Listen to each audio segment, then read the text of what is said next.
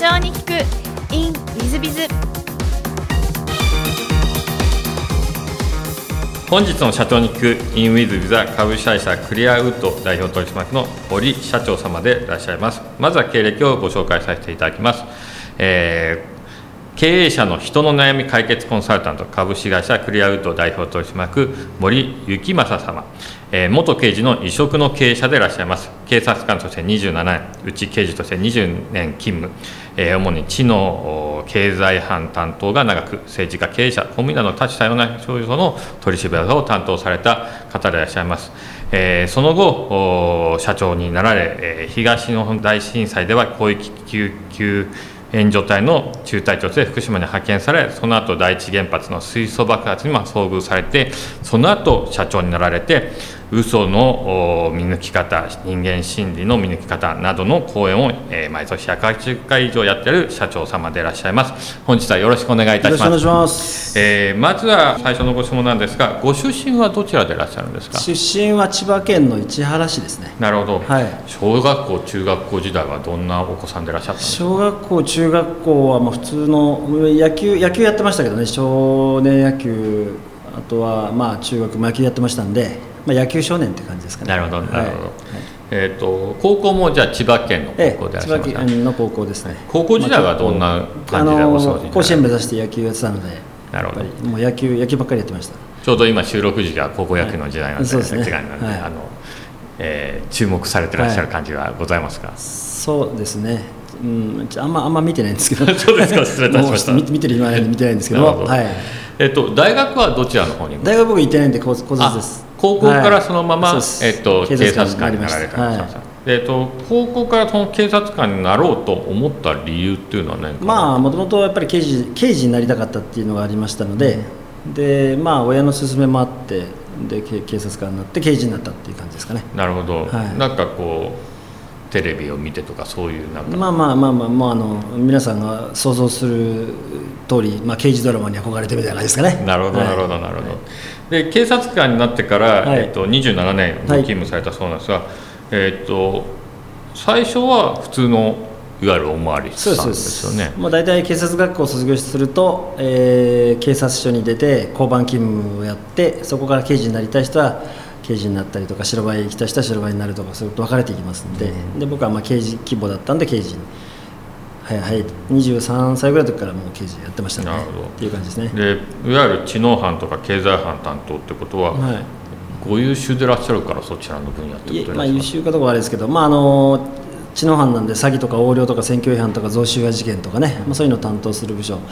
あの刑事の世界にもいろんな部署がありまして、えーとまあ、す言ってみると捜査一課っていうのは強行犯とか殺人事件を担当する課だし2課は知能犯ですね。3課泥棒4課暴力団って分かれてるんですけど、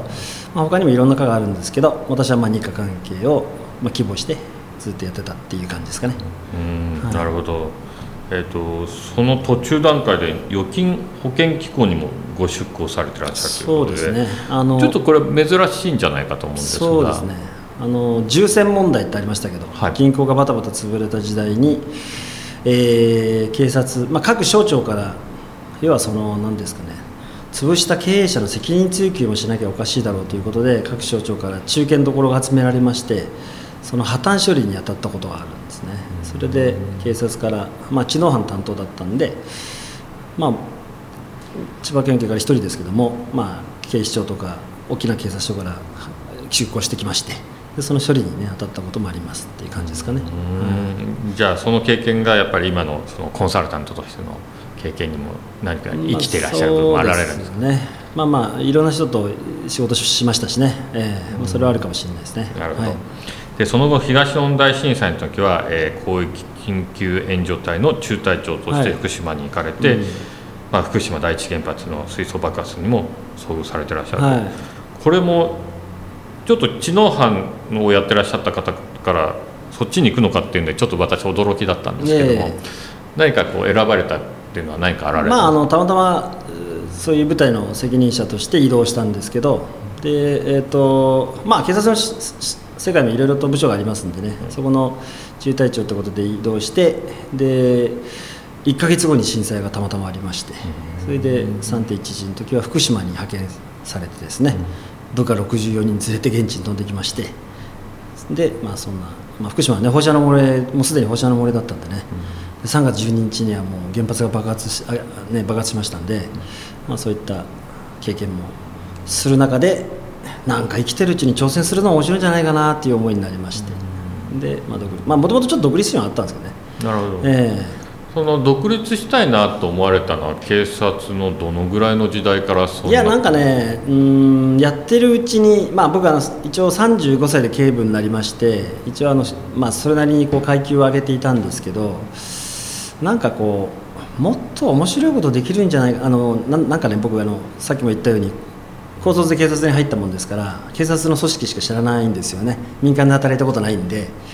もっとなんか面白いことできるんじゃないかなという自分にこう根拠のない自信がありまして。でまあなんかできないできるんじゃないかなみたいな感じでこうぼんやりと思ってたんですけど、まあ、震災に行っている中でやっぱり生きてるうちに何か挑戦するのは面白いんじゃないかなっていう思いに非常にこう駆られまして。やっぱりもう8歳直後でしたんでねあの現場行って、まあ、人間なんて簡単に死んじゃうんだなというところで、えーまあある意味まあ、不謹慎かもしれないけど勇気をもらいまして、まあ、生きてるうちにもっと面白い挑戦してもいいんじゃないかなということでで半年ほど独立の勉強をしましてで独立をしたっていう感じですかね、まあ中隊長までやられてると引き止めとかそういうのあられたんまあ、そうですね。まあそれはありましたけど、まあ、大体警察からあの独立する人ってほとんどいないので、ええもうかなり変わり者ですね。なんかこう反対とか？うんまあまあ反対っていうか本当に辞めるの？みたいなのはありましたけどね、ええまあでも自分でこうね、えー独立するっていうふうに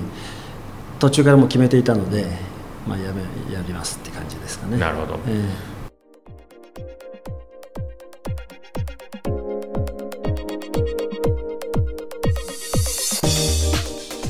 3分コンサルティング。w i z b i z が社長の悩みを解決。本日の3分コンサルティングはカフェ経営川崎市50代 B さんです、えー新谷さんこんにちはいつも楽しく拝聴しています最近大学の運動部やスポーツ協会でもパワハラセクハラ問題が取り沙汰されてますねしかし何かとセクハラパワハラ発言が取り出される昨今、えーメディアのみならず社会全体は行為ではなくえー発言自体をすぐ犯罪として取り扱っているところが過剰反応しすぎている気がしてならないです。こういった過剰報道に影響されているのか、特にここ半年くらい前からうちの一部のスタッフが権利ばかり主張してくるようになりました。えー業務でのミスの指摘やちょっとしたプライベートの話、残業の打診一つとっても全てです。えーまるで自分がお客様であるかのように権利ばかり掲げてきます。仕事や人間関係を円滑に進めるには妥協や義務も必要ですが、正直最近はパワハラセクハラの境界線が分からず、指導法に困惑しております。このような人材問題に対して新谷さんであれば、どのような指導解決のさか、ぜひお伺いしたいです。よろしくお願いいたします。えーセクハラパラとこの問題大変も大きな問題ですし、厳しい問題だなというふうに思いますけれども、えーまずその前に、えー、とスタッフの皆さん方と社長様は B さんは、えーどんな関係を築かれていらっしゃいますでしょうか。えー弊社ですと最近パワハラセクハラみたいなことを言う社員はほとんどほぼ皆無ですし、えーむしろ、えー昔よりも辞める社員も減っております。えーそれはあの経営理念をしっかりし、もともとある就業規則もありますが、人事評価制度をしっかりし、経営理念の浸透をしてするということを徹底したことによって、えーまあ、その権利の主張というか、そういったことを言う社員がほとんどいなほとんどいないというか、皆無というような状態になっています。そういう意味では、えっと、スタッフの皆さん方と、えーその B さんとの信頼関係が多分問題なんではないかなというふうに思ってます。えーまたあのそういう意味でいくと、やっぱり社長が変わると、社員も変わるということがありますので、私自身も昔、えー入れても入れても辞めていく社員ばっかりだったこちがございますが、私自身の姿勢を変えたことによって、えー、随分社員たちの姿勢が変わりました。そういう意味で社長がまず変わられるということが一番最初なんじゃないかなと、そういう意味では、えー例えばあ SBI の北尾さんなんかも本まで出されていらっしゃいますが、論語を勉強し、人間性を高める、えー人格を高める、えー徳を高めるみたいなことをやるのも一案ですし、それ以外もいろんな方法があると思います。えースタッフの皆さん方に対して、えー社長がどんどんどんどん成長しているのを見せれると、社員たちももうちょっと頑張ろうと思ったりするような気がいたします。ただ、えー、それでもちょっとピンとこないということであればもしかしたら社長様業というのが向いてらっしゃらないかもしれないなと。結局社員を育て、えー、まあ幸せになりやすい環境を整えることをするのが社長業というものでございますのでそういう意味では、えー、スタッフの皆さん方が幸せにえー、することは難しいかもしれませんがなるべく環境を整えてあげることが大変重要じゃないかなというふうに思っております、えー、社長業というのは大変辛く儲かったら部下のおかげ、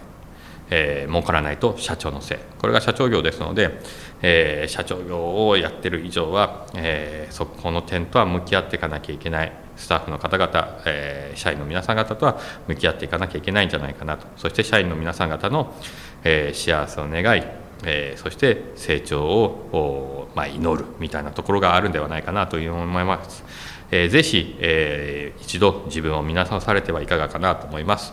本日の3分コンサルにここまで。また来週。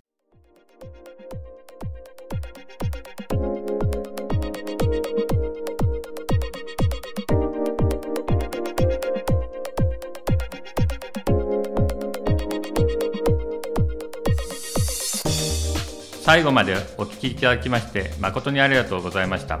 本日のポッドキャストはここまでになります。また来週お楽しみに。